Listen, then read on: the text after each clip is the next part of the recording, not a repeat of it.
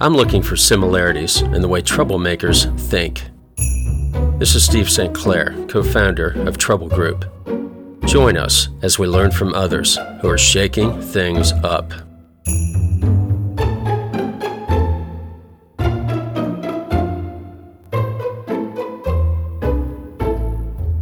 My guest today is Ralph Kaiser, CEO of ICS, that's Integrated Compliance Solutions. Their tagline, I love it the complete seed to bank solution.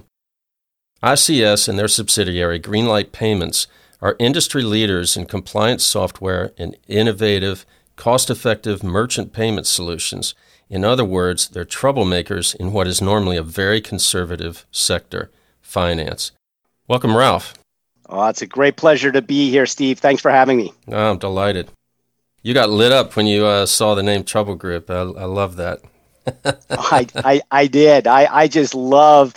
Uh, growing up, I was known as a troublemaker. So when I saw that, I chuckled. Uh, of course, today people use terms like disruptive and and and the likes of that. But to take me back to my childhood, caught my attention. Perfect. So let's start. Tell me, uh, tell me, like from that childhood through the careers. Give me some highlights. Well, I'm an investment guy by heart. Uh, I love the markets. I love raising capital and and love to multiply that capital uh, several fold for investors. Love growth strategies. Of course, raising capital comes into that aspect of business and love to raise capital for growth by acquisition strategies. So while here at ICS and Greenlight Payments, we have a, a phenomenal team that have focused on banking and have focused on payments and risk and compliance and underwriting. That's not me. I got the team to do that. I love the aspect of raising capital and and mm. uh, uh, the investment side of it. So, broadly speaking, bounced around the news the last two days because I knew this podcast was coming up. And cannabis, marijuana, all of it, it's constantly in the news. Broadly speaking, where are we in the legality issues of cannabis? Ah, that's a great question. And I, I, might even have to ask or answer that question by asking another one, which is how do you define legality? Because part of the challenge, particularly for financial institutions or cannabis entities around payments is that it is federally illegal, Schedule 1 substance, but in many states it is legal. So there's that dichotomy between the federal regulations and the state regulations. Having said that, now there's another definition of legality as it pertains really to the payments industry and the banking, which is something called the Safe Banking Act. And that would give safe harbor to financial institutions insurance companies, payment networks that want to supply these types of services to the cannabis industry. So that's why I say, Steve, where are we with the legality issues of cannabis? Federally, well, there's a lot going on as far as legalizing or descheduling or Safe Banking Act to provide that safe harbor. And of course, we're seeing more and more states coming to legalize it either medicinally or for adult rec- recreational use. And I know just a couple weeks ago in uh, the U.S., Justice Clarence Thomas called the federal laws a hodgepodge. it, I, I take that as a bellwether. I mean, are we getting to the point where they're going to do the right thing and just get it done or step back? Yeah, a- another great point. And when people like uh, a, a, justice, uh, like uh, Justice Clarence Thomas, makes those those types of comments, I, I think it's always that almost a parable. Small steps often then result in big results down the road, or small habits to, to big results, and that's what we're seeing.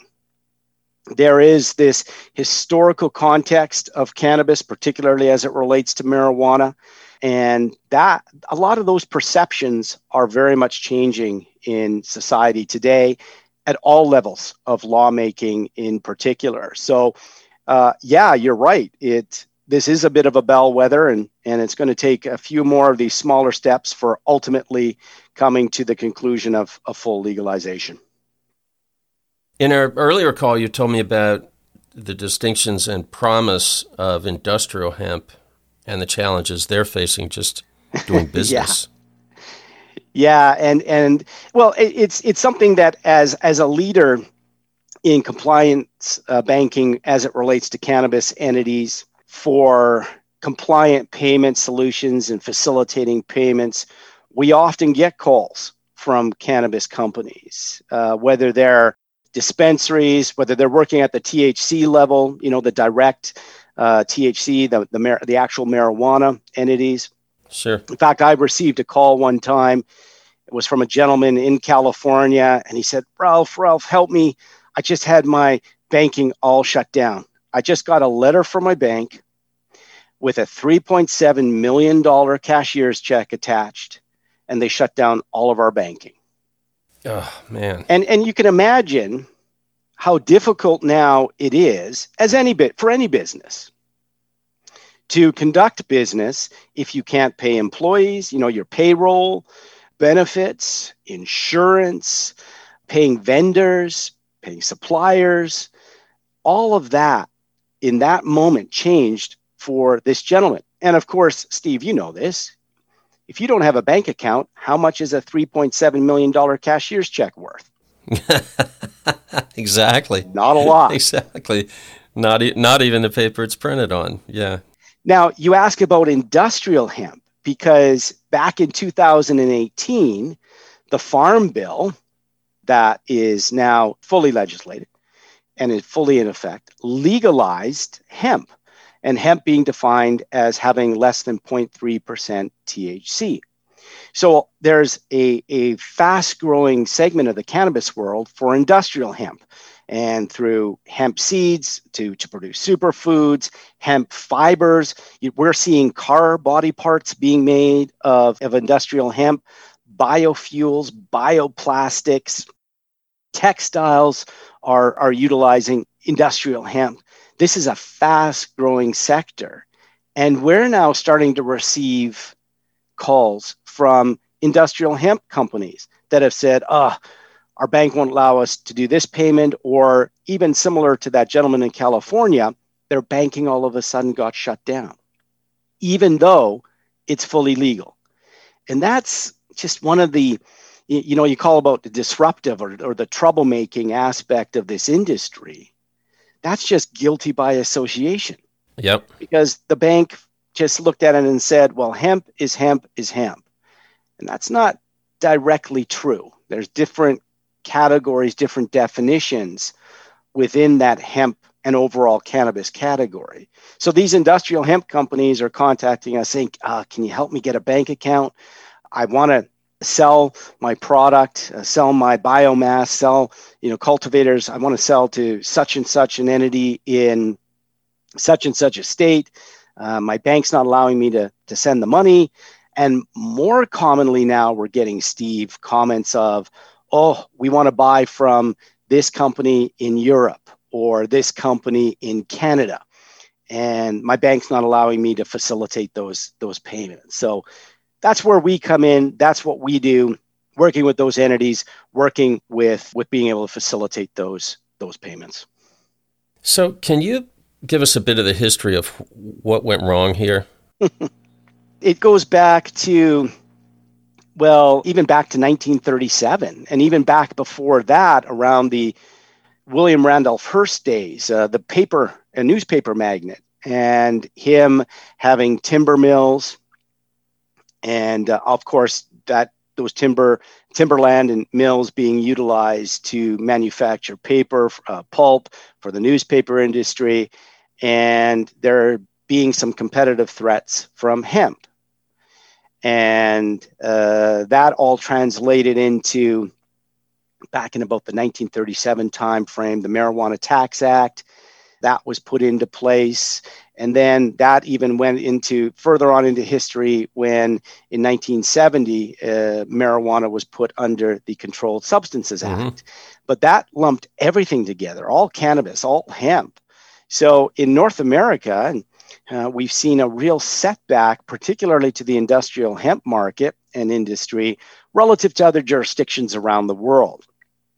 So it's that's that's what i mean steve by this stigma. This stigma is changing. So when we see justice clarence thomas making these this comment it's going to be those little steps those little movements forward that are disruptive to the industry, and we'll continue to see more favorable feelings toward the, the plant, toward cannabis, toward hemp, toward marijuana.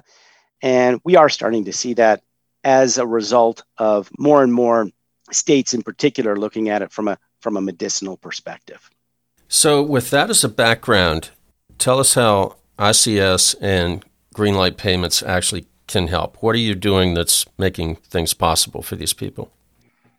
Well, on the ICS side, Integrated Compliance Solutions, we started back in 2014. We're one of the longest standing cannabis banking compliance firms, having been used really by more financial institutions and more cannabis related businesses than, than many of our peers on the street today. And we help those financial institutions get over that nervousness of dealing with cannabis related businesses, to, to supplying cannabis related businesses with what many other businesses take for granted, which is basic bank services. And the, the banks do have to be careful. The banks have federal oversight, FDIC, OCC regulations, and that's why they have to be mindful of having the right programs, the right, what are in technical terms called risk assessments, policies, and procedures in place to meet regulatory requirements. Banks, there's not a single bank in the US that has got in trouble for banking the sector. Not one.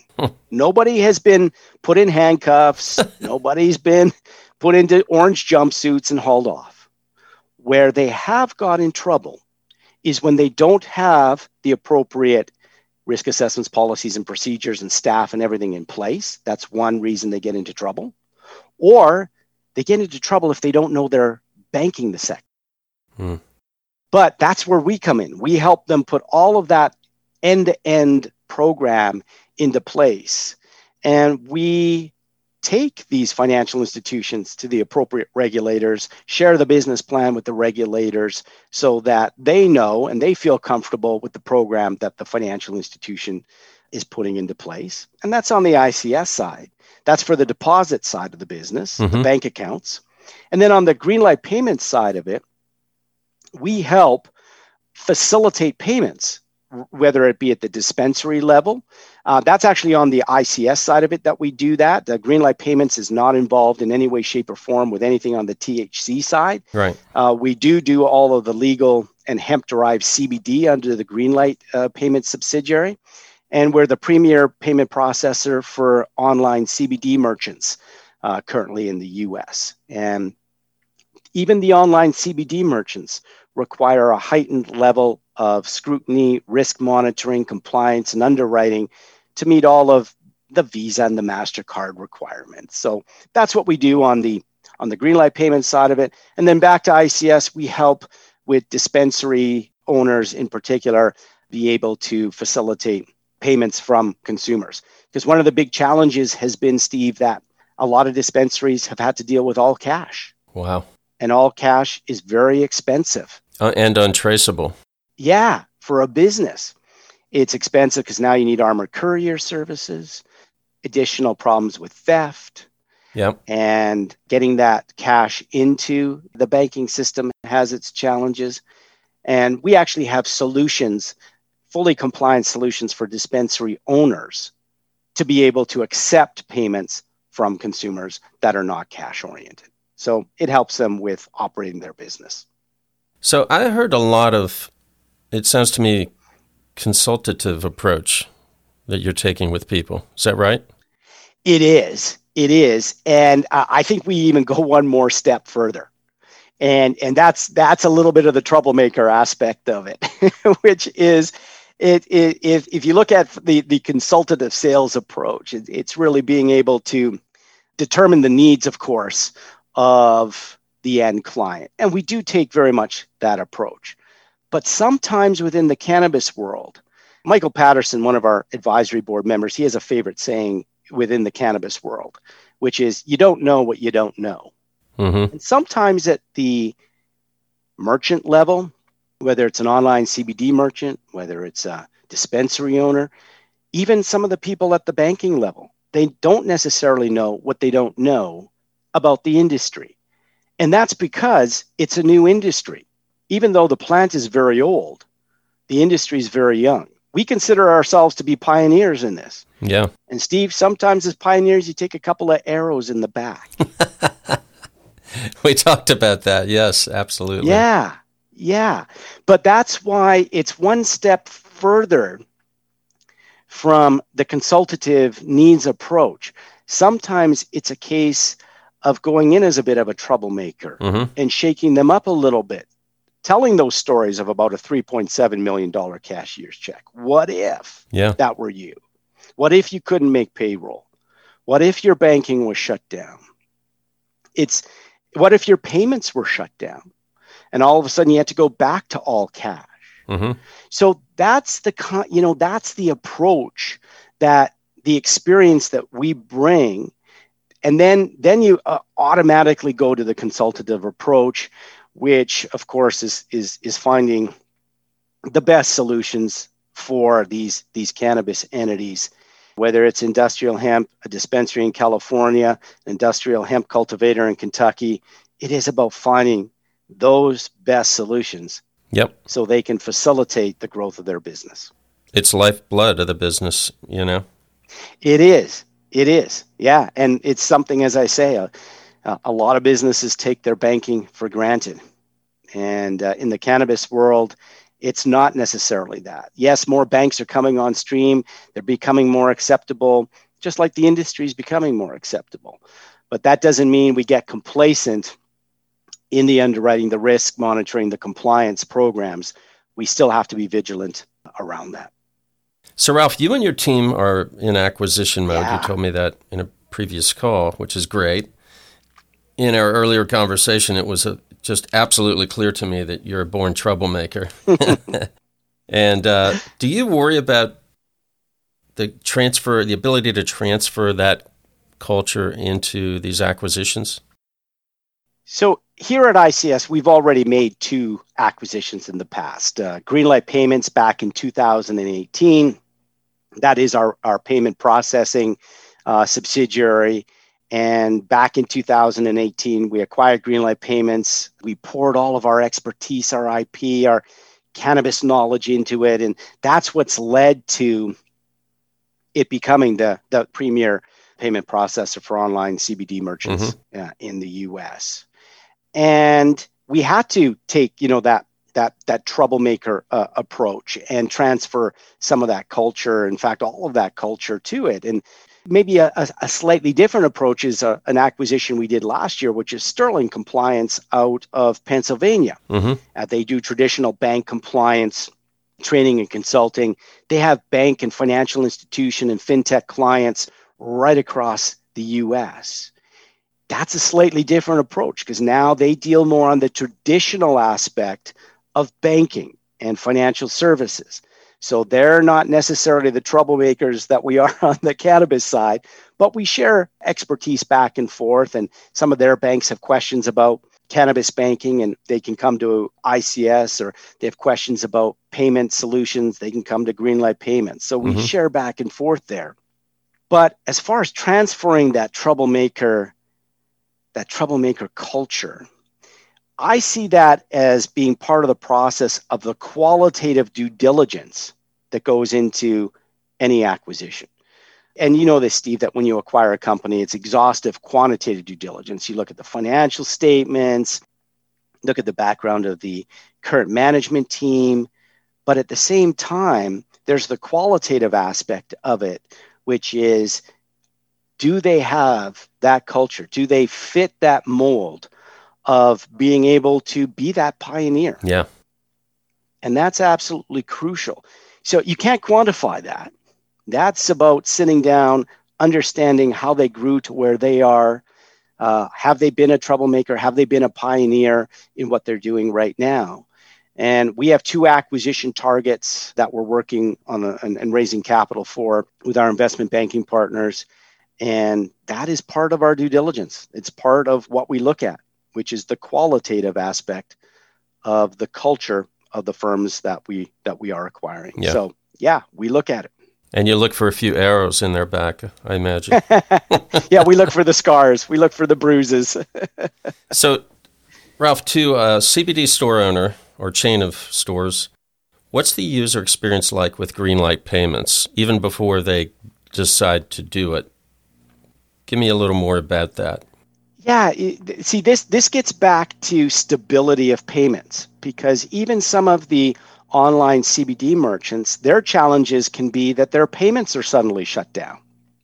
Now, you can imagine walking into your virtual office in the morning and you're finding your website no longer has payments. Mm-hmm. Well, you can't transact business at that point. So that's why these online CBD merchants, they love robust and stable compliant programs. And we put them through the wringer. it is a very detailed underwriting process.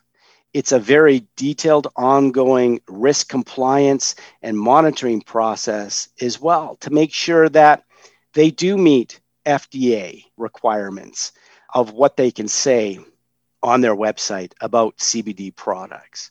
Mm-hmm. So we do have proprietary monitoring uh, processes and strategies.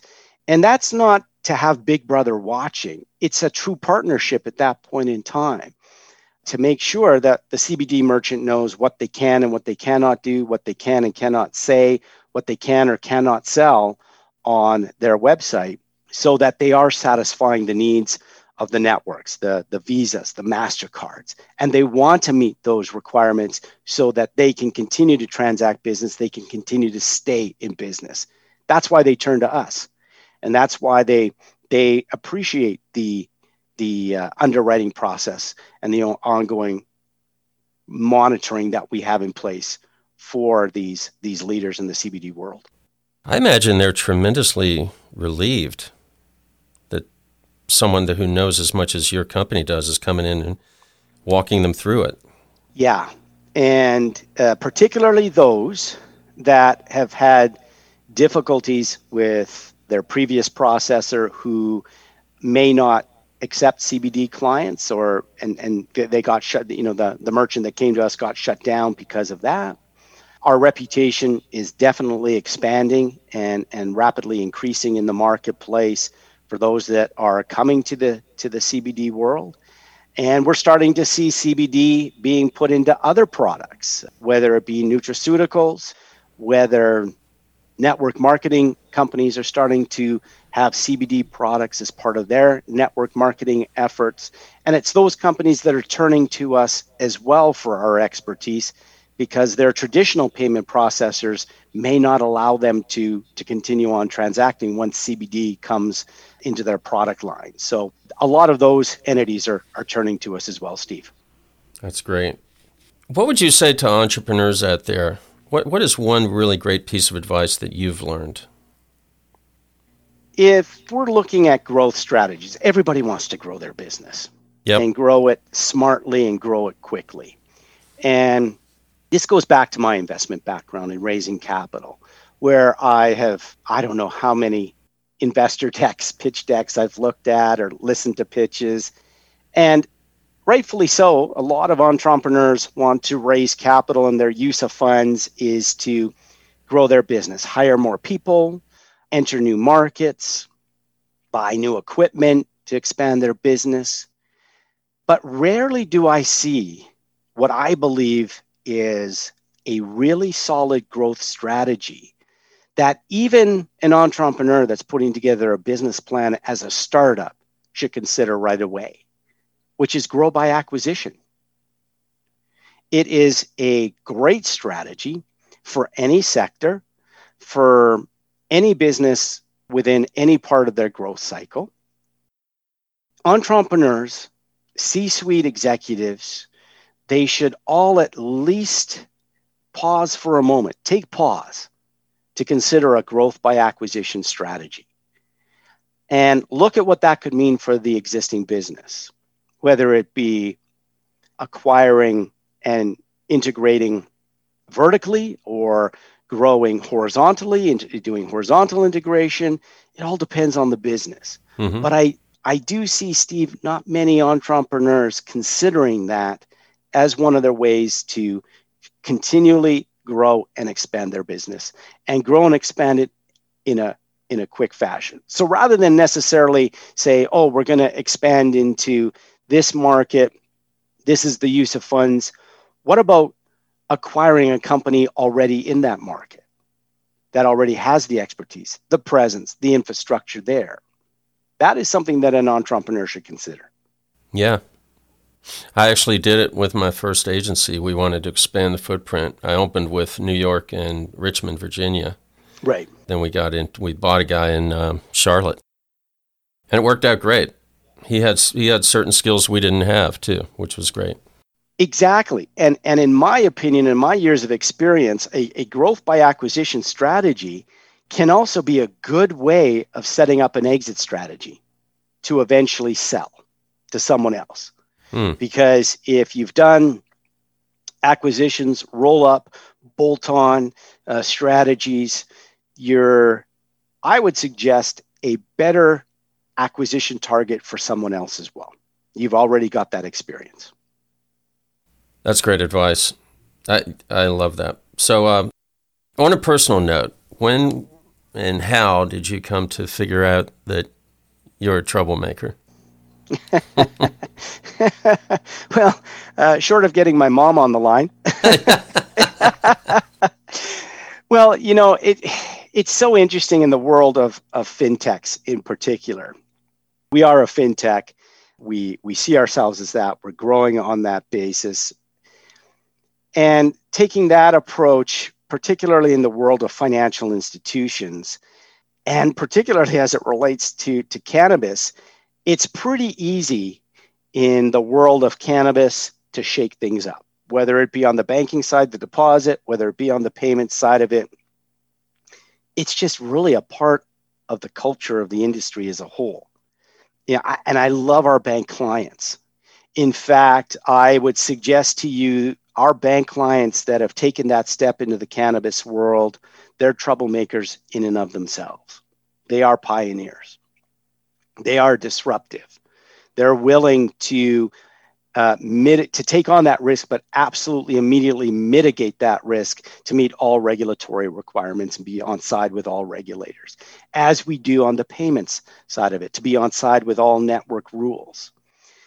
But I realized early on even in the world of investment that has traditions attached to it, that has regulations uh, attached to it, you have to stay within the regulatory framework, but you also don't want to stay just within that traditional approach.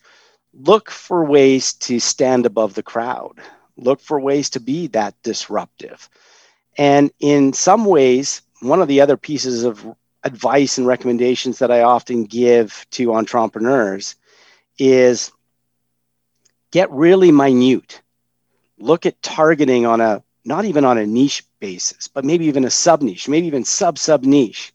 And if there's one thing we've learned over this past year and all this craziness around a pandemic, a lot can be accomplished online.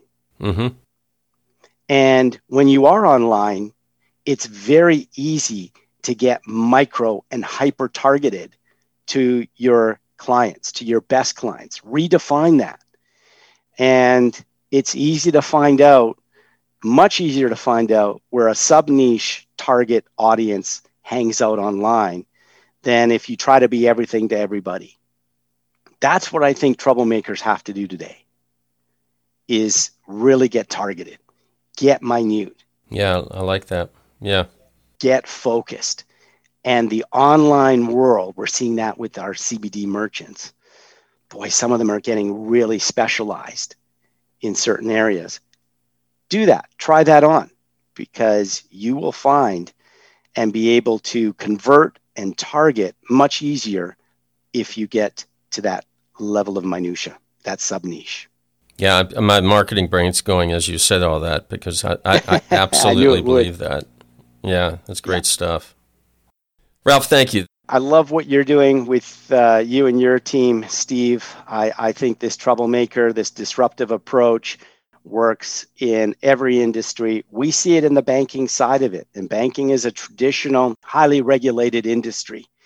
And if it can work there, if it can work on banking, if it can work in financial services, investment side of it, I know that can translate very well into into other sectors that that I I know you do so well in. So that that gets really back down to to being that troublemaker and, and looking for opportunities to stand apart, stand apart at at uh, every opportunity one has.